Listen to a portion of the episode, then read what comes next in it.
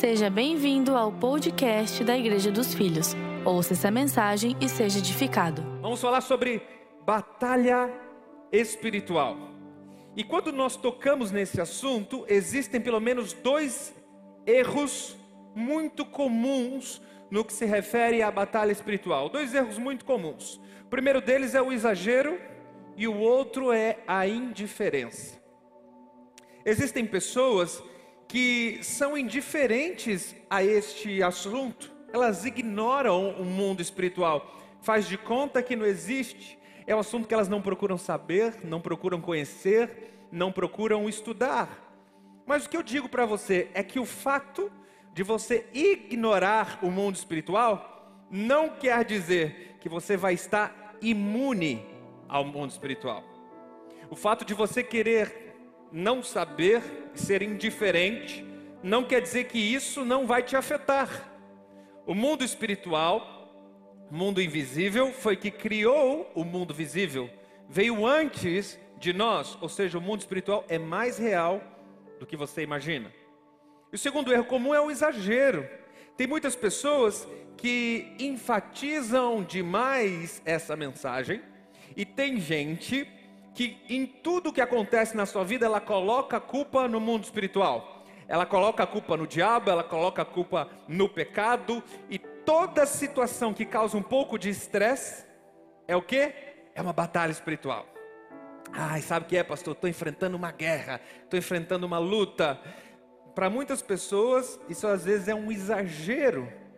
Nem sempre todo estresse que você tem, todo conflito, todo confronto é necessariamente batalha espiritual. E falando sobre exagero, é muito ruim ver algumas igrejas, igrejas, que focam nessa mensagem, como se a batalha espiritual fosse o tema central do Evangelho. Eu ouso dizer que muitas igrejas no Brasil fechariam suas portas se hoje o diabo e todos os seus demônios fossem amarrados. Se hoje o diabo fosse amarrado, muitas igrejas fechariam suas portas. Por quê? O trabalho dessas igrejas são voltados a ir contra a atuação maligna. Então já viu essas igrejas que ficam entrevistando o diabo, não tá? E gasta todo o tempo falando mais do diabo do que falando de Jesus? Então tem muita gente que foca o trabalho como se essa atuação demoníaca fosse a central no evangelho e não é. Então, os dois erros mais comuns, indiferença e exagero. Qual é a nossa posição como igreja do Senhor Jesus? Encontrar o ponto de equilíbrio. O ponto de equilíbrio é a verdade bíblica. A Bíblia fala sobre o mundo espiritual. E para seu conhecimento, nenhum momento a Bíblia cita a palavra batalha espiritual ou o termo batalha espiritual. Sabia que isso não existe na Bíblia? Eu trouxe aqui batalha espiritual só para chamar a sua atenção. Eu sabia que você ia, ter atenção com relação a isso. E de fato é um termo teológico. O fato de não estar escrito na Bíblia não quer dizer que não seja um termo teológico. É um termo usado para a gente entender um pouco mais sobre o mundo espiritual e as lutas que nós enfrentamos nesse mundo espiritual. Você sabe que existem alguns paradigmas. Então, eu espero que você abra o seu coração, esteja pronto para aprender a verdade bíblica. Eu sei que você vai anotar. Hoje de manhã, muitas pessoas anotando muitas coisas, muitas referências, versículos. Esse é o objetivo: que você anote, que você abra o coração. Existem alguns paradigmas. São paradigmas, são sofismas mentais uma programação mental que você recebeu da religião, dos seus pais, enfim, que não necessariamente estão corretos. Eu vou te fazer uma pergunta e eu quero que você seja muito sincero. Responda para você mesmo. Qual é a primeira coisa que vem à sua mente quando eu lhe pergunto: o que é batalha espiritual? O que é batalha espiritual? Eu fiz essa pergunta para algumas pessoas de nossa igreja algumas pessoas que são envolvidas aqui e eu ouvi algumas respostas um tanto quanto parecidas. Algumas pessoas falaram que a batalha espiritual é guerra entre anjos e demônios, uma guerra que está ali 24 horas por dia, uma guerra que não para. Outras pessoas disseram que batalha espiritual é uma luta contra o inimigo, e essa luta ela pode ser vencida com jejum, oração e declaração profética. Outro contexto, outra resposta que eu ouvi é que batalha espiritual é tudo que nos afasta de Deus. E uma resposta muito comum, talvez você seja uma das pessoas que pensa assim, é que batalha espiritual é uma guerra entre o bem e o mal. E todas essas respostas, todos esses conceitos, não poderiam estar mais errados, de acordo com as escrituras bíblicas. Então é hora de você estar aberto para ouvir a palavra de Deus e quebrar alguns paradigmas. E eu vou te provar, nós vamos passear pela Bíblia, eu vou trazer vários textos em que você vai ser confrontado pela verdade do Evangelho. Aleluia! Antes de trazer algumas verdades, nós precisamos desconstruir a mentira que foi plantada pelo diabo, a informação errada. E eu quero destacar três pontos que batalha espiritual não é. Ouça bem, batalha espiritual não é. Se você estiver anotando, são três pontos apenas que eu estou separando aqui. Primeiro, batalha espiritual não é guerra entre o bem e o mal. Nunca foi. A gente tem esse contexto baseado no fi, nos filmes, baseado né, no que Hollywood produz. Então você assiste Os Vingadores e você acha, uau, esse é o mundo espiritual todinho, a luta entre o bem e o mal. Desculpa lhe informar, mas isso não é batalha espiritual.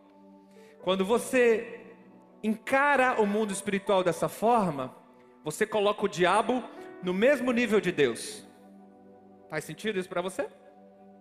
Quando você acha que o mundo espiritual é aquela batalha que você às vezes apanha, apanha, mas no final o mocinho sempre vence, você coloca o diabo né, com seu poder maligno, satânico, no nível de Deus. Como se Deus, alguma vez, em algum momento, tivesse apanhado para o diabo. Batalha espiritual não é guerra entre o bem e o mal. O diabo ele já foi derrotado na cruz do Calvário. Essa que é a verdade. O diabo já está condenado. O que acontece é que a execução da pena ainda não aconteceu. Talvez você que entenda um pouquinho de direito penal, sabe o que eu estou te falando diabo já está condenado, ele já foi derrotado, mas a execução da pena só vai acontecer no final do milênio só no final do milênio. Então, todo poder nós entendemos pela Bíblia, todo poder, toda autoridade, todo governo estão nas mãos do nosso Senhor Jesus. Filipenses 2, anote aí Filipenses 2, versículo 9 e 10 declara que Deus entregou a Jesus todo o poder sobre principados, autoridades, sobre, sobre potestades, todo o poder foi entregue nas mãos de Jesus. Segundo conceito que batalha espiritual não é luta entre anjos e demônios. E eles estão lutando 24 horas por dia para ver quem toma território. Eu não sei você, mas eu tinha esse conceito. Na minha adolescência eu li aquele livro conhecido chamado este mundo tenebroso é um clássico, né? E você acaba entendendo que, poxa, tem uma batalha e ela está acontecendo o dia inteiro, 24 horas por dia, anjos lutando contra demônios, e nós estamos no meio dessa batalha sem entender direito o que acontece, porque a gente não enxerga, a gente não vê, e esse conceito não poderia estar mais errado. Nós não vemos nenhum ensinamento de Cristo na nova aliança nesse sentido. Talvez você, você indague assim, mas pastor, Houve, a Bíblia fala que houve uma batalha entre Miguel e o, da, e o dragão, de fato houve. Está lá registrado em Apocalipse 12, versículo 7. Houve no passado uma batalha entre o arcanjo, arcanjo Miguel e o dragão. Houve uma batalha no passado, houve, está registrado em Daniel no capítulo 10, versículo 13, entre Miguel e o príncipe da Pérsia que era um principado, um demônio de alta oligarquia, houve sim uma batalha de fato, por uma ocasião específica ao povo judeu. Tudo isso registrado no passado. A nova aliança, o livro de Judas, no capítulo 1, versículo 9, registra uma batalha que Miguel não lutou. Por quê? ele declarou ao diabo que o Senhor te repreenda, que o Senhor te repreenda. Ele não enfrentou, ele não tou, porque já era outro tempo, era outro momento. E de fato nós sabemos que biblicamente haverá uma grande batalha entre anjos e demônios e nós, os filhos de Deus, que reinarão com Cristo em glória, no final do milênio. No final do milênio haverá de fato uma batalha. Agora, em nenhum momento a Bíblia nos diz ou ensina que essa batalha está acontecendo agora. Até porque anjo não é guerreiro. A palavra anjo significa mensageiro. Eu preciso ler para vocês, Salmo 91, 11 diz assim que aos seus anjos o Senhor dará ordem ao seu respeito para te guardar em todos os seus caminhos. Ou seja, Ele está livrando a sua alma, Ele está te guardando, Ele está zelando por você, de você mesmo. Ele está sendo mensageiro da parte de Deus, levando graça, confiança, fé ao seu coração. Hebreus, no capítulo 1, versículo 14, diz assim: Não são todos os anjos espíritos ministradores? Olha o que é um anjo: ele é um espírito ministrador, enviados para servir em benefício dos que herdarão a vida eterna? Nós de fato temos um anjo nos acompanhando e ele está ao seu dispor para lhe servir como mensageiro de Deus, trazendo a mensagem e levando a Deus as suas orações. Aleluia. O anjo não fica guerreando, lutando contra demônios, até porque os demônios, o diabo já está derrotado, ele já está vencido. E eles não têm permissão para lutar os anjos com os anjos, e os anjos não têm permissão para lutar com eles. Não existe isso. Estou ensinando Bíblia para vocês. Anjo é um mensageiro. Não existe essa luta de anjos do bem contra anjos do mal no mundo espiritual. Não existe. Terceiro ponto que não existe, desconstrua isso na sua mente. Não existe um movimento de conquista territorial espiritual. Eu sei que algumas igrejas erroneamente ensinam isso. Esse ensinamento aconteceu por volta de 35, 40 anos atrás por um líder americano chamado Peter Wagner. Tem várias igrejas no Brasil, e eu não vou citar nomes, até por uma questão de ética, mas várias igrejas que seguiram os ensinamentos dessa doutrina errada, de que a igreja precisa avançar em territórios satânicos. Você já viu essa história de pessoas que, quando entram numa cidade, numa região nova, elas começam primeiro fazendo um mapeamento, amarrando demônio aqui, amarrando demônio lá, colocando um anjo ali, colocando um anjo na porta, colocando um anjo num canto, colocando um anjo no outro. Hã? Você já deve ter ouvido, se você tem tempo de igreja, você já deve ter ouvido essas histórias por aí. Ah, antes de pregar a mensagem, deixa eu colocar um anjo na porta, deixa eu colocar um anjo aqui na ponta do altar, deixa eu amarrar o demônio ali, o demônio. Irmão, não existe nenhuma menção, nenhuma instrução bíblica para isso. Nada que nos leva a, a a ter esse movimento. Essa teologia ainda diz que conforme você avança sobre o território satânico, então você acelera a volta de Cristo. Como se Cristo não fosse suficiente para marcar a data da sua vinda. Como se dependesse da igreja acelerar ou atrasar a volta de Cristo. Cristo não é suficiente. Então, é uma teologia sem, sem concordância bíblica, é uma teologia sem base, sem fundamento e totalmente criticada por igrejas tradicionais, igrejas que levam o evangelho a sério. Desconstrua coisas que batalha espiritual não é, não é nada disso. Agora, nós não podemos ignorar, fingir que não existe. Então, a Bíblia diz que você tem uma luta, uma luta espiritual. Rapidamente, três pontos que batalha espiritual é. Eu disse três que não é, e agora os três pontos que batalha espiritual é. Primeiro ponto: a luta entre o diabo, que é o acusador, e o filho de Deus. Existe de fato uma luta. Não é do diabo contra Deus, porque Deus está muito acima do diabo. Não é do diabo contra os anjos, porque ele não tem permissão para lutar contra anjos mas é do diabo contra a igreja. O diabo tem raiva da igreja. Assim como na antiga aliança, o diabo tinha raiva do povo judeu, e tem até hoje, o diabo tem raiva dos judeus por ser um povo escolhido. A partir da nova aliança de Cristo Jesus, o diabo tem raiva da igreja. Então nós temos um inimigo declarado, que é o diabo e todas as hostes malignas. Por isso o apóstolo Pedro nos afirma, na primeira epístola de Pedro, capítulo 5, versículo 8, que o diabo, ele anda rugindo como um leão. Você conhece o texto? E rugindo como um leão, ele está o quê? Procurando alguém que possa tragar. Ele está procurando alguém, ele está procurando algum filho de Deus, alguma filha de Deus que anda com medo, que anda fraco na fé, procurando a todo tempo alguém que possa tragar. Mas o que o apóstolo Tiago nos ensina? No capítulo 4, versículo 7 de Tiago, ele diz assim: Resisti ao diabo, e ele o que? Fugirá de vós. Aleluia. Nessa luta, você só precisa resistir.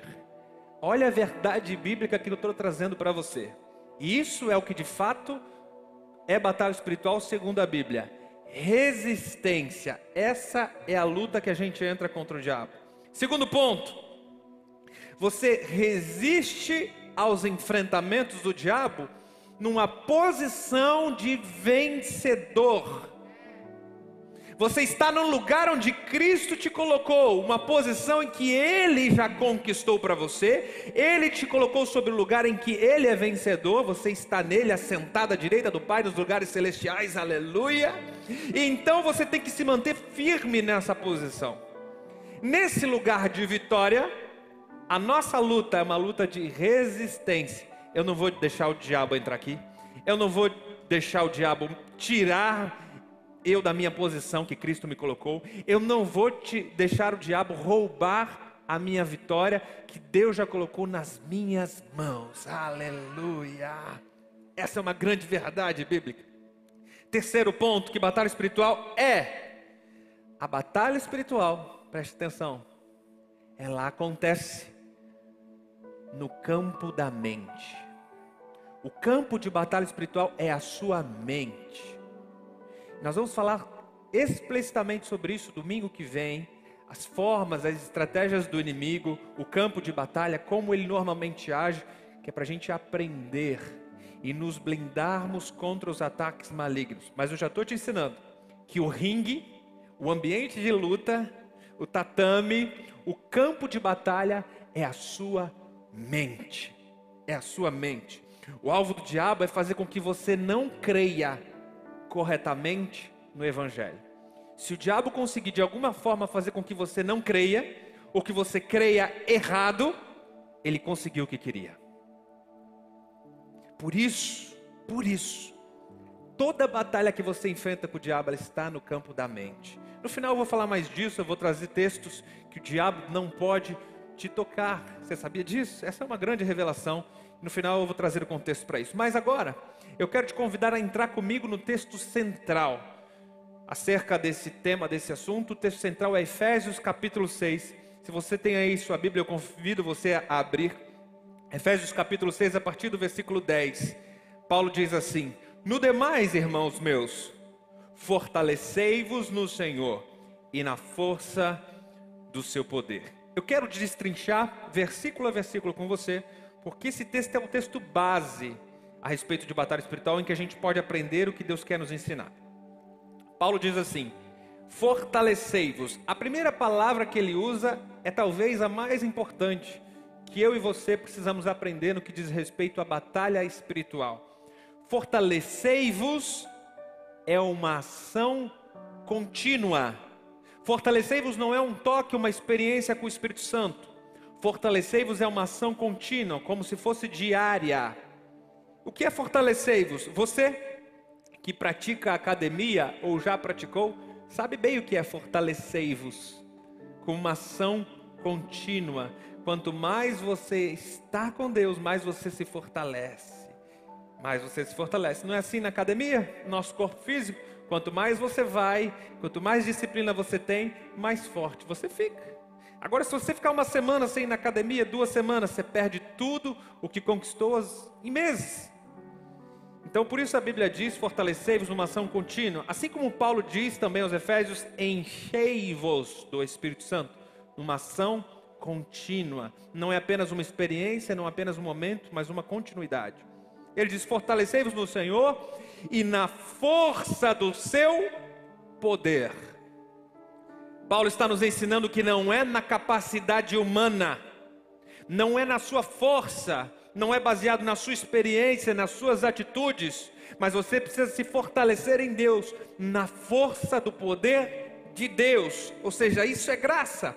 Jesus disse em João capítulo 15, versículo 5: Sem mim nada podeis fazer. Então deixa eu te dar um recado: sem a presença de Jesus em você e sem a graça de Deus em você, você não pode vencer o diabo, mas com Jesus você já é mais do que vencedor. Aleluia! Aleluia! Verso 11 de Efésios 6. Revesti-vos então de toda a armadura de Deus, para que possais estar firmes contra as astutas ciladas do diabo. Paulo então ele menciona a armadura de Deus. Nesse ambiente de batalha, a sua proteção deve ser a armadura de Deus. Por que Paulo fala isso? Porque não é para você usar a sua armadura humana. Quando eu penso em armadura humana, eu me lembro do exemplo de Saul e Davi. Lembra de Davi quando foi enfrentar Golias? Saul queria forçadamente entregar a sua armadura para Davi. E Davi, por algum momento, experimentou e disse assim: Não, essa armadura é muito pesada. Porque a armadura humana, se é que você me entende o que eu estou falando, a armadura religiosa, todo o conceito humano de usos e costumes é pesado demais. E às vezes te deixa até engessado para a batalha. Então Paulo diz assim: a sua luta espiritual não pode ser com a armadura humana, mas com a armadura de Deus, porque quando você usa a armadura de Deus, ela é leve e suave, aleluia. Essa armadura de Deus, ela não deve ser encarada com aquele misticismo gospel, se é que você me entende. Eu já ouvi pessoas pregando por aí de você ter que fazer um ritual um ritual evangélico. Olha, se vista da armadura, vamos declarar. Coloque o capacete da salvação, coloque as sandálias do evangelho e a couraça da justiça. Eu já vi esse tipo de mensagem. A sua segunda-feira tem que começar com você declarando: Eu coloco a couraça, coloquei. Coloquei o capacete, coloquei. Não, esqueça isso. Essa armadura não se trata de um ato profético essa armadura não se trata desse esse misticismo gosto, perdoe a minha expressão, mas é assim que eu vejo, é assim que eu encaro. Essa armadura é baseada na crença correta. Lembra que eu já te ensinei? O campo de batalha é a mente. Então essa armadura se trata necessariamente da sua crença, no que você de verdade acredita. Onde está a sua fé? Então Paulo diz: para que possais estar firmes contra as astutas ciladas do diabo, as tentações, as seduções, o engano, as mentiras, as distrações. Nós vamos falar bem sobre isso no próximo domingo. Quais são essas ciladas? O que o diabo faz para tentar prejudicar você, para tentar te pegar, para tentar te atacar? É isso que Paulo diz. A sua proteção deve ser a armadura de Deus. Então, versículo 12, Paulo diz assim: Porque não temos que lutar contra a carne e o sangue, mas sim contra principados, potestades, príncipes das trevas deste século e contra as hostes espirituais da maldade nos lugares celestiais. Eu coloquei aí as duas palavras gregas, que são as palavras originais para carne e sangue. Porque Paulo está dizendo assim: não gaste a sua energia lutando contra a carne. Carne aqui é a palavra sarx, que significa o corpo físico. Significa o corpo que ainda não foi transformado por Deus.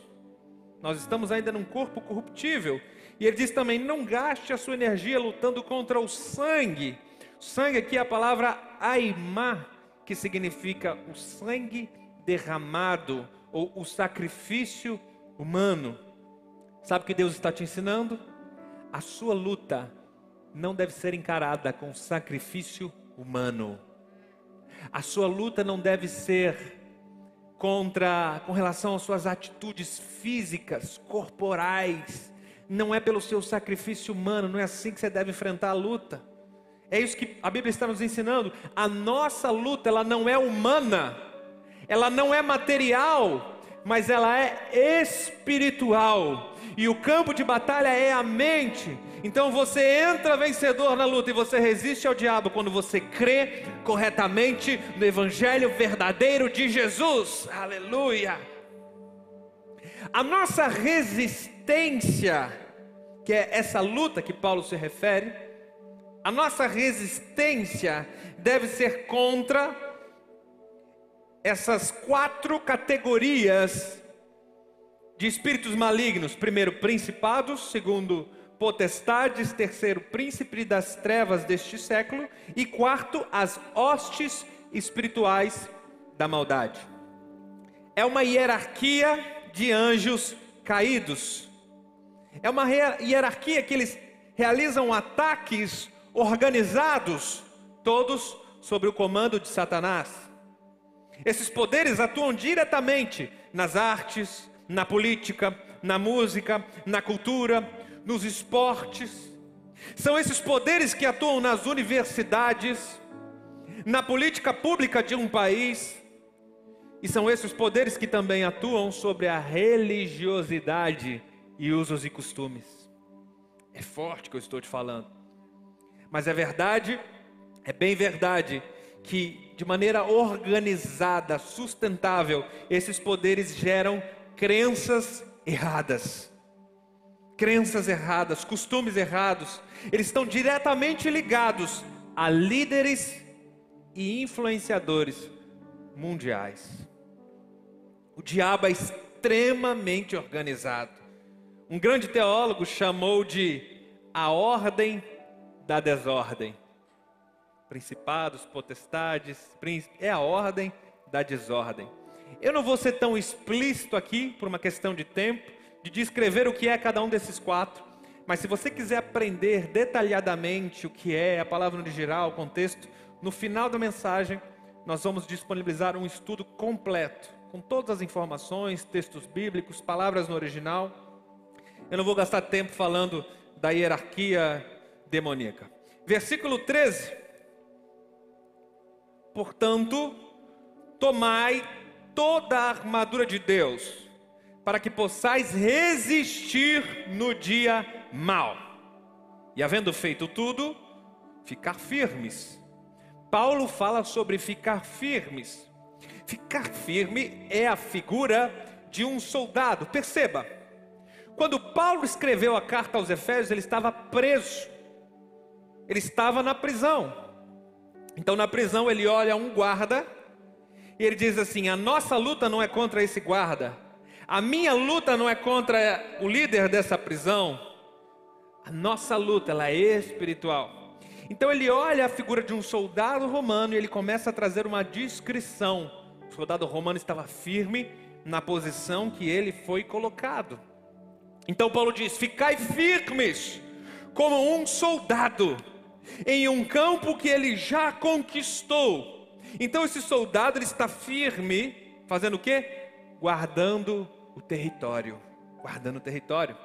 O inimigo pode estar vindo contra ele, querendo tirar ele daquela posição.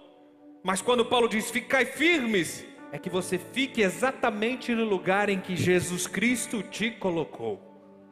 É isso que Paulo ensina. Ele diz: "Ficar firme", para que possa o quê? Resistir ao dia mal. Acho interessante isso. Porque todos os dias que nós vivemos nessa terra, de fato, são dias maus. Enquanto nós vivemos nesse corpo corruptível, o próprio apóstolo Paulo disse assim: Quem me livrará do corpo dessa morte? Como se dissesse: Até quando eu terei que ficar nesse, nesse corpo frágil? E Paulo então questionava, pedindo que o Senhor pudesse vir logo.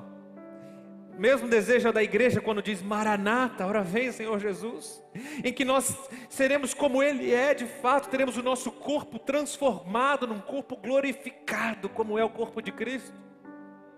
Mas enquanto vivemos nesse corpo perecível, a verdade é que todos os dias são maus, até que a glória de Deus se manifeste de verdade. Mas tem um dia que Paulo chama quando vier o dia mal, é o dia. Entende o que eu estou falando? Você já viveu algum período na sua vida de profunda crise? Hã? Aquele momento de tanta opressão, de tanta tentação que você diz: Uau, parece que hoje o diabo resolveu vir com toda a cavalaria. Parece que ele não veio sozinho, ele trouxe toda a cavalaria com ele. E esse dia, às vezes, ele não necessariamente é um dia de 24 horas, o dia pode ser representado por uma semana, semanas, meses. Para algumas pessoas, esse dia tem sido 2020. Um dia que parece que o diabo vem com tudo Parece que ele vem com tudo para te derrotar, para te destruir. E você recebe opressão em casa, recebe, recebe pressão no trabalho, recebe pressão emocional, recebe pressão às vezes até mesmo de um amigo da igreja. Vamos lá, você já deve ter vivido um dia assim. Eu já vivi um dia assim. Eu digo, Senhor, vem com a tua misericórdia sobre mim, me blinda desse ataque. É de fato um ataque do diabo. A gente não pode negar isso, fingir que isso não existe. Por isso Paulo está te ensinando, ficar firmes para quê? Para quando vier o dia mal. Jesus não falou? Nesse mundo tereis o quê? Aflições. Mas tem de bom ânimo. Eu venci. Cristo venceu e nos colocou nessa posição de vitória com Ele. Aleluia. Então, quando chegar esse dia, o dia da aflição, você tem que estar o quê? Revestido da armadura de Deus, firme como um soldado, dizendo: Pode vir, eu estou pronto, eu estou com toda a armadura de Deus sobre mim, mal nenhum atingirá. Então vem o versículo 14, vamos começar a entrar aqui na armadura. Paulo diz assim: Estais firmes, tendo cingido os vossos lombos com a verdade, e vestida a couraça da justiça Primeiro instrumento da armadura de Deus que Paulo fala é do cinto, o cinto da verdade. Eu coloquei uma imagem aqui para vocês acompanharem, era mais ou menos assim, o cinto de um soldado romano daquela época. E esse cinto ele servia para quê? De suporte. A primeira ferramenta da armadura de Deus, você está anotando aí? Escreve aqui no chat, você que está comigo online, no Facebook, no YouTube, escreve aqui o cinto da verdade. Essa é a primeira ferramenta de seis que nós vamos trabalhar. O cinto da verdade é um cinto que servia de suporte para as principais armas. Olha só, o cinto servia de suporte para a couraça da justiça, e o cinto servia de suporte para a espada do soldado. Ou seja, essa é uma arma de suporte. E, Paulo chama o cinto como o cinto da verdade. Quem é a verdade? João capítulo 14, versículo 6, Jesus diz assim: Eu sou o caminho, eu sou a verdade e a vida. Aleluia. Paulo está aqui através de um instrumento, de um símbolo falando do cinto, citando a pessoa de Jesus Cristo. A base estrutural de toda a doutrina bíblica tem que começar em Jesus. Aleluia. Aliás, a armadura de Deus começa em Cristo e termina com Cristo. Vocês vão ver daqui a pouco, porque Ele é o Alfa e o Ômega, sempre. Ele é o Alfa e o Ômega. Então, Paulo chama, que ele diz que você tem que se revestir também da couraça da justiça. Olha a imagem da couraça de justiça. Na época, um soldado romano Isaías 59, 12, aliás, 59, 17, anota aqui para mim no chat. Isaías 59, 17. Também menciona a couraça da justiça. Essa couraça era uma arma defensiva para proteger o peitoral, para proteger órgãos vitais. Porque numa batalha, se você é atingido no coração ou no pulmão, o que acontece? Você morre na hora, irmão. A couraça é para proteger os órgãos mais importantes numa batalha. E Paulo chama a couraça de a couraça da justiça. Essa justiça não é a justiça humana, mas é a justiça do ponto de vista de Deus. Ou seja, a justiça que Paulo menciona nada tem a ver com a sua integridade moral ou com o seu comportamento, mas a justiça tem a ver com o que Cristo fez. 2 Coríntios 5, 21 diz que eu e você somos a justiça de Deus em Cristo Jesus. Aleluia. A Bíblia fala que a justiça humana para Deus é como trapo de imundícia. Então a couraça que você deve vestir não é da justiça humana, mas é da justiça de Deus. A justiça de Deus é a posição que Cristo nos coloca. Nele, toda a nossa condenação foi levada na cruz do Calvário e a justiça de Deus foi totalmente satisfeita ali. Essa couraça é que protege o seu coração das acusações, das lanças que o diabo lança. Essa couraça da justiça de Cristo é que protege o teu coração da vergonha, das emoções negativas de acusação, de remorso, as emoções que te fazem sentir ruins. Essa couraça, a justiça que é Cristo Jesus em nós, protege, blinda o seu coração. Aleluia. Essa verdadeira armadura de guerra, de batalha espiritual. Versículo 15, vamos lá. E calçado os pés na preparação do evangelho da paz. Olha que interessante. Olha como Paulo chama o verdadeiro evangelho, o evangelho da, da paz. Eu trouxe a palavra aqui original, que é a palavra eineré, que essa palavra ela significa paz de espírito harmonia, segurança, proteção, bem-estar, prosperidade. Essa paz não é a paz contrária à guerra. Não é a paz contrária à guerra, mas é a paz de espírito, é a paz que te dá harmonia. Ou seja, Paulo está te ensinando que o sapato que você deve calçar, ele não é o do evangelho de manipulação e de controle. Não é do evangelho extremista religioso, porque esse evangelho não se relaciona com a velha aliança, mas é o evangelho da nova aliança, que é leve. Aleluia. É leve. Não pode ser pesado.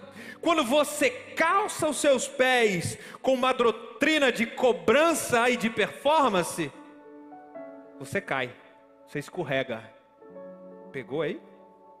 Pegou porque que o evangelho tem que ser da paz? Quando você veste o sapato da cobrança, da manipulação, do controle, o, o sapato da religião, você escorrega e cai. O que, que é o sapato? Sapato fala de aderência e conforto. Que era um sapato para um soldado? Aderência e conforto. Mas quando você calça, quando você veste do evangelho de paz, você tem toda aderência, todo conforto, o Evangelho da paz te deixa em solo firme. Aleluia. Você não escorrega, você não desestabiliza no Evangelho da paz. Por isso o profeta Isaías diz em Isaías 52, 7: Quão formosos são sobre os montes os pés do que anuncia as boas novas, que faz ouvir a paz. Olha a paz aqui do que anuncia o bem e que faz ouvir a salvação. Paz, bem e salvação.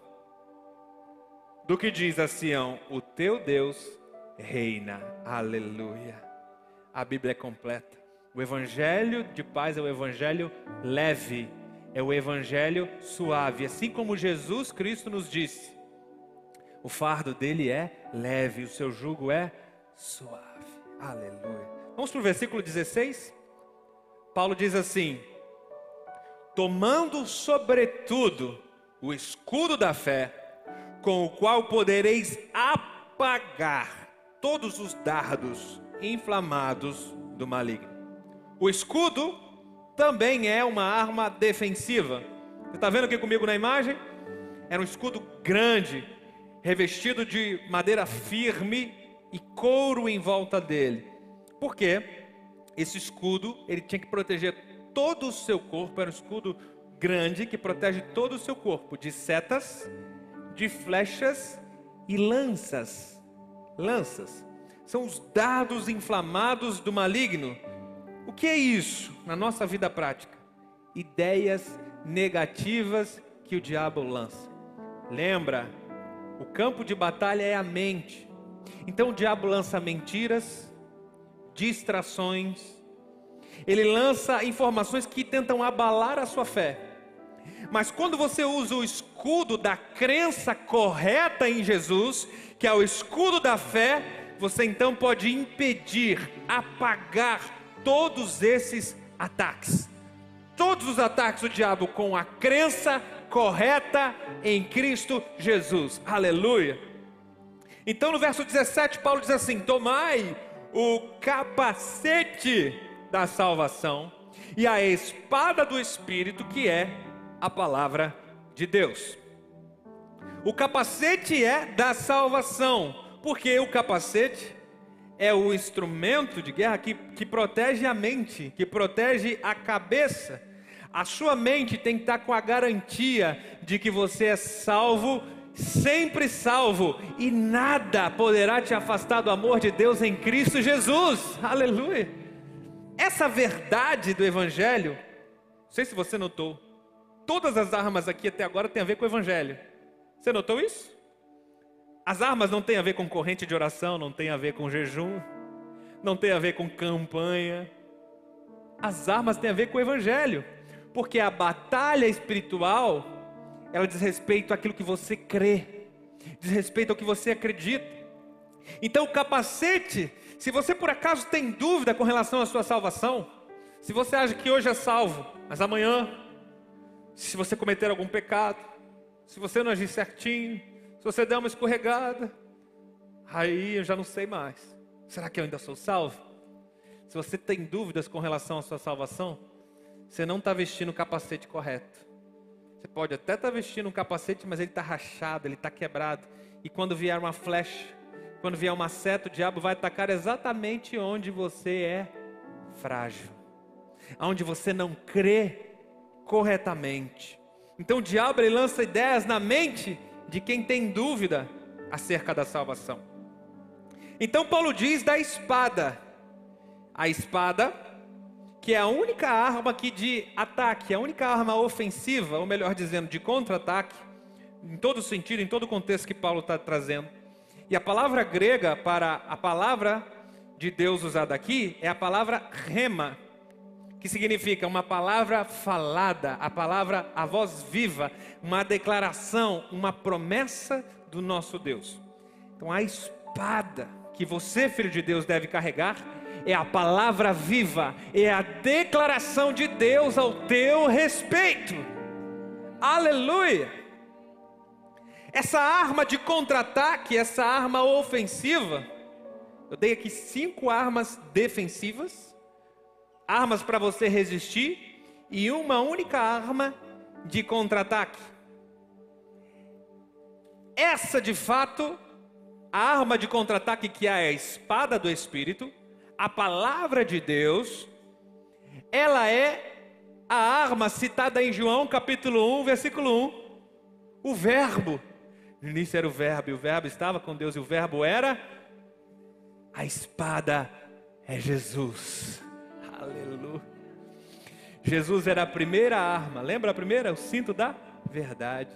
E ele é a última arma, porque ele é o Alfa e o Ômega. Ele é o começo e o fim da armadura de Deus. Se você estiver totalmente revestido de Cristo, você está totalmente blindado contra ataque do diabo. E perceba que é exatamente a melhor maneira de combater o diabo, a arma a ser utilizada contra o diabo é a palavra, porque foi assim que Jesus enfrentou. Lembra de Jesus no deserto? Quando ele foi tentado pelo diabo, Qual foi a arma que Jesus usou? A palavra. Ele citou Bíblia, ele citou as Escrituras, ele disse tudo aquilo que o Pai estava declarando desde a eternidade. Então, a nossa arma de contra-ataque para o diabo deve ser a palavra de Cristo Jesus. Aleluia! Todas essas seis ferramentas que Paulo nos traz aqui em Efésios capítulo 6, as seis ferramentas, a armadura de Deus fala de crença. Crença. Todas as ferramentas. Não existe nenhuma atitude humana, não existe nenhuma corrente de oração, nenhuma campanha de jejum, nenhuma corrente religiosa. Não. Eu sei que muitas igrejas vendem por aí o contexto de batalha espiritual assim como se você tivesse que entrar numa campanha, mas a Bíblia diz que você tem que entrar na batalha espiritual vestindo a armadura da crença correta no Senhor Jesus. Essa é a nossa batalha. Segundo a Bíblia, essa é a maneira da gente enfrentar as lutas que existem. Paulo não cita aqui que quando você enfrentar uma luta, quando o diabo vir te atacar, você tem que ligar para o pastor e chamar um ungidão para ir orar pela sua casa. Não, pastor, estou enfrentando uma luta. Vem aqui orar na minha casa, vem orar por. Irmão, não existe isso. A luta que você enfrenta é tendo a crença correta no Evangelho. A crença correta é suficiente para você enfrentar todas as lutas. Então, cuide com a mistura de Evangelho. Cuide. Se uma se você tiver uma crença errada, eu estou falando aqui sobre o cinto da verdade, coraça da justiça, o evangelho da paz, o capacete da salvação, ó, justiça, verdade, salvação, são assuntos que determinam a doutrina do verdadeiro evangelho em Cristo Jesus. Assuntos essenciais que a gente tem pregado aqui por meses, anos, falando da graça do evangelho verdadeiro de Cristo. Mas quando você sai de um culto, de uma pregação, de uma mensagem, de uma leitura bíblica, você diz assim: é, mas não é bem assim. É, o pastor pregou isso, pregou graça, pregou evangelho, mas não é bem assim.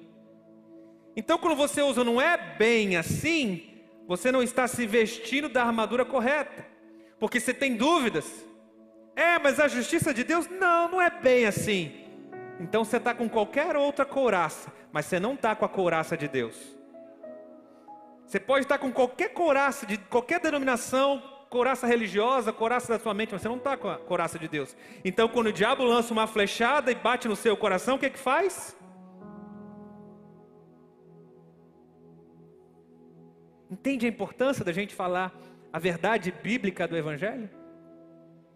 Ah, quando você ouve, quando você ouve sobre salvação, você diz assim, é, mas não é bem assim. Você não tem a crença correta, estabelecida. Você não está usando o capacete. Você está desprotegido. Aí quando o diabo lança uma seta, faz o quê? Você não está usando o capacete de Deus. Você está usando qualquer outro capacete humano, ou capacete do não é bem assim.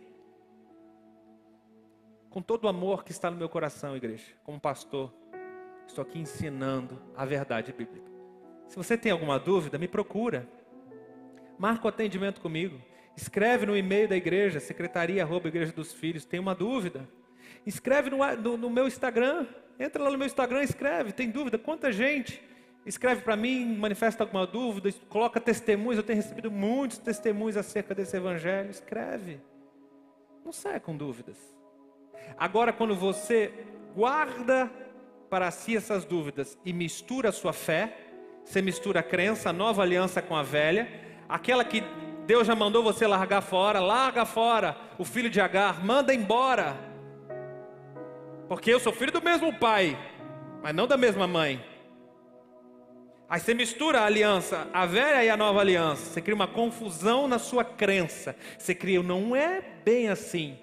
O que acontece? Quando o diabo ataca, ele vai atacar na sua fraqueza. Ele vai atacar onde você está sem ferramenta adequada. Você está sem a armadura de Deus. Você está usando qualquer outra armadura, ou talvez não esteja usando nada. Ele está procurando quem possa tragar. Quem é o primeiro que ele vai tragar? O que está sem armadura. Quem é o primeiro que ele vai roubar? o que está desprotegido, o que tem a crença errada. O que tem a crença errada. Por isso, Paulo nos alerta: fica firme. Quando o dia mal vier, você tem que estar firme, você tem que crer corretamente em tudo que Jesus te ensina. Deixa eu te dizer uma verdade bíblica: a batalha espiritual não é para saber quem vai vencer, a batalha é para saber em quem você vai crer. Anota isso aí, por favor. Escreve isso. Isso aqui é para você postar no Instagram, no Facebook. Anota aqui no chat. Você que está comigo ao vivo no Facebook, no YouTube, anota aqui embaixo. A batalha espiritual não é para saber quem vai vencer. A batalha espiritual é para saber em quem você vai crer. É sobre crer corretamente. É sobre ter o discernimento correto do Evangelho. Se você está vestido com a armadura de Deus, você entendeu o que é o Evangelho. Você entendeu, você acredita, então você está blindado, totalmente blindado. Paulo então finaliza o capítulo 6, depois de dar toda a armadura de Deus, ele vai falar sobre oração, como parte da batalha, não como item da armadura de Deus. Vou repetir: a oração não é um item na armadura de Deus, porque nada que você fizer para Deus que partir de você tem mérito próprio, mas a oração, que é a sua comunhão com Deus, ela tem a ver com a batalha para fortalecer a sua fé. Eu vou ensinar isso aqui domingo que vem. Eu vou ensinar isso aqui domingo que vem. Então você vem aqui, fica ligado. Domingo que vem eu entro para falar sobre oração, eu falo sobre as estratégias do diabo. Eu vou seguir com o texto de Paulo falando sobre oração, mas guarda essa aqui no seu coração agora. Eu não oro para obter vitória. Calma, calma, calma. Tem gente que em casa agora está começando a espumar. Eu estou vendo aqui pela tela. Tem uma câmera escondida aí na sua sala. Eu não oro para obter vitória. Ou seja, eu não oro para a vitória, mas eu oro a partir da vitória. Eu não oro para a vitória, mas eu oro da vitória. A posição que Cristo já me colocou. Eu declaro, eu ligo na terra aquilo que Deus já ligou nos céus. Da vitória. Aleluia. Aleluia. Isso é crença correta no que Cristo fez. Devemos orar sim diariamente, toda hora. Paulo fala aqui depois, Efésios 6 mesmo. Orai todo o tempo, no Espírito. Eu vou ensinar o que é orar no Espírito domingo que vem. Domingo que vem. A gente vai entrar, mergulhar profundo nesse assunto. Mas eu não oro para obter uma vitória. Eu oro porque Deus já me colocou no lugar de vitória. E nesse lugar eu preciso discernir o que Ele está falando. Eu preciso entender, eu preciso declarar na terra aquilo que Deus está declarando da eternidade sobre nós como filhos de Deus, como filhos desse reino, eu preciso entender o que Deus está declarando. Olha o que a Bíblia diz. Vamos lá, rapidinho, alguns textos para a gente finalizar. Colossenses 2, versículo 14 e 15. Havendo riscado a cédula que era contra nós, nas suas ordenanças, a qual de alguma maneira nos era contrária, ele tirou do meio de nós e cravou-a na cruz, aleluia. E ele fez o que? Despojou os principados e potestades. Olha aqui o que a gente acabou de ler. Principado, potestade, ele despojou e expôs publicamente e deles triunfou em si mesmo. Jesus já venceu principados e potestades na cruz. A cédula que era contra nós já foi pendurada na cruz do Calvário. Ou seja, a minha vitória Cristo já conquistou na cruz. Eu não entro na batalha para obter vitória, eu entro na batalha para me segurar na posição que Cristo me colocou de vitória. Essa é a batalha do Filho de Deus. Quer mais? Quer mais? Mais texto bíblico. Estando em Cristo, nenhum poder das trevas pode te tocar. Ah, você me dá mais dois minutinhos da sua atenção? Porque essa aqui é muito forte. Você diz assim, não, pastor, agora é heresia. Calma lá. Como assim? Nenhum diabo pode me tocar? Nenhum espírito maligno pode me tocar? Nenhum diabo, nenhum espírito das trevas pode te tocar quando você está em Cristo. Romanos 8, 38 e 39. Porque eu estou certo de que nem a morte, nem a vida, nem anjos, nem principados, nem potestades. Olha aqui o principado, a potestade. Ninguém pode nos separar do amor de Deus que está em Cristo Jesus? Ninguém, nada, nem o demônio. Aleluia! Ninguém pode te tocar. Aí você diz assim: "Ah, pastor, mas e Jó? A Bíblia não fala de Jó?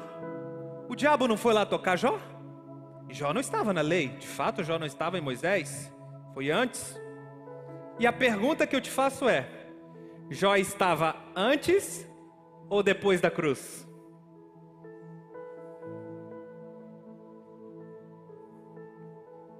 Você já tem sua resposta. Isso aconteceu antes ou depois da cruz? E tem mais um detalhe. Não sei se você leu direito a história de Jó. Porque o que aconteceu com Jó foi para a humilhação do diabo. Deus permitiu que permitiu para o diabo ser humilhado. E eu não sei se você lembra, capítulo 2 de Jó diz assim que para o diabo tocar em Jó, ele teve que pedir permissão para Deus. Porque ele não pode tocar no ungido, no homem de Deus, sem a permissão, ele teve que pedir autorização. E Deus concedeu, com o objetivo de humilhar Satanás. Porque o nosso bispo, ele vai pregar domingo que vem, ele vai trazer essa mensagem. Guarda no seu coração, cria expectativa. Domingo que vem vão ser duas mensagens. Então, se você vier apenas um culto, assista o outro, que vão ser duas mensagens no mesmo tema, mas com outra óptica. Então, o bispo vai ensinar que o diabo é um agente de Deus. Ah, pegou aí? É muito forte. Então, você diz assim: e Jó? Tudo o que aconteceu foi primeiro o diabo pedindo autorização, ele não podia tocar. E depois que o diabo foi humilhado, Deus fez o quê? Dobrou a riqueza de Jó, dobrou os bens, dobrou a alegria, dobrou os filhos, dobrou tudo, porque aquilo que o diabo tira, Deus restitui multiplicadamente. Aleluia! E tem mais um detalhe: o diabo tocou em Jó depois de pedir permissão para Deus. Mas depois que Jesus veio, ah, depois que Jesus veio, ele estava com seus discípulos. E aí o diabo vai pedir permissão para tocar em mais uma pessoa. Lembra? Lembra? E Jesus revela. Ele diz assim: o negócio é o seguinte, Simão Pedro, o diabo pediu para ceifar a sua vida. O diabo pediu para tocar em você. Escuta, filho de Deus abençoado. O diabo não pode tocar em você. Para fazer isso, ele tem que pedir licença, ele tem que pedir permissão, porque você é filho. Você é filho do Altíssimo. Você é menina dos olhos de Deus. Então o diabo pediu uma autorização para ceifar a vida de Pedro. E o que que Cristo fala? Mas eu intercedi por você e não deixei. Antes de Jesus, antes da cruz, antes de Jesus descer à terra, o diabo pede permissão e Deus até autoriza, mas depois de Jesus, o diabo pede permissão e diz: Eu não deixo tocar, ele é meu, eu paguei o preço de sangue, eu paguei o preço de cruz, não toca porque ele é meu, aleluia! Oh! Jesus não deixa o diabo te tocar. Ele pode até pedir licença que for, a permissão que for, Jesus não deixa o diabo te tocar. Lucas capítulo 10, versículo 19, Jesus diz assim: Eis que vos dou o poder para pisar em serpentes e escorpiões, e toda força do inimigo, e nada vos fará dano algum. Jesus deu poder sobre toda a força do inimigo. Eu brinco, que toda em grego significa toda. Jesus não te deu poder sobre parte da força do inimigo. Então, como que você vai dizer, abençoado, que o diabo está te tocando, que o diabo está te ferindo, que o diabo está atacando? Jesus te deu poder. Ele pode estar tá até te ferindo, lançando seta, se você estiver crendo em outro evangelho. Se você tiver sem o escudo da fé, aí eu acredito que você está sendo atingido. Se você tiver sem o capacete, aí eu acredito que você está sendo atingido. Mas se você está blindado na crença correta em Jesus, mal nenhum pode atingir. E todo poder sobre o domínio das trevas está na mão da igreja do Senhor Jesus. Aleluia. Conclusão: a nossa luta é uma luta de resistência. Guarda isso no seu coração. Se você entender isso, a sua luta é de resistência. No lugar que Deus te colocou, o diabo vai tentar te atacar, tentar tirar dessa posição, mas Deus diz: resistir ao diabo, e ele o que? Fugirá. Se você resistir com a fé correta, com a armadura de Deus, o diabo vaza, irmão, não tem nem lugar. Não tem seta que pode te atingir. Segundo ponto, o campo de batalha é a mente. Você já notou? Terceiro ponto, toda a armadura de Deus tem a ver com verdadeiro evangelho. A armadura de Deus é o que te protege. Não depende da sua performance, não depende da campanha, da corrente de oração, não depende de jejum, depende da crença correta. E o último ponto, eu não preciso vencer o diabo, porque ele já é um derrotado e condenado. Eu só preciso resistir aos seus ataques, crendo corretamente. Fique ligado conosco. Em breve teremos mais conteúdos para abençoar a sua vida.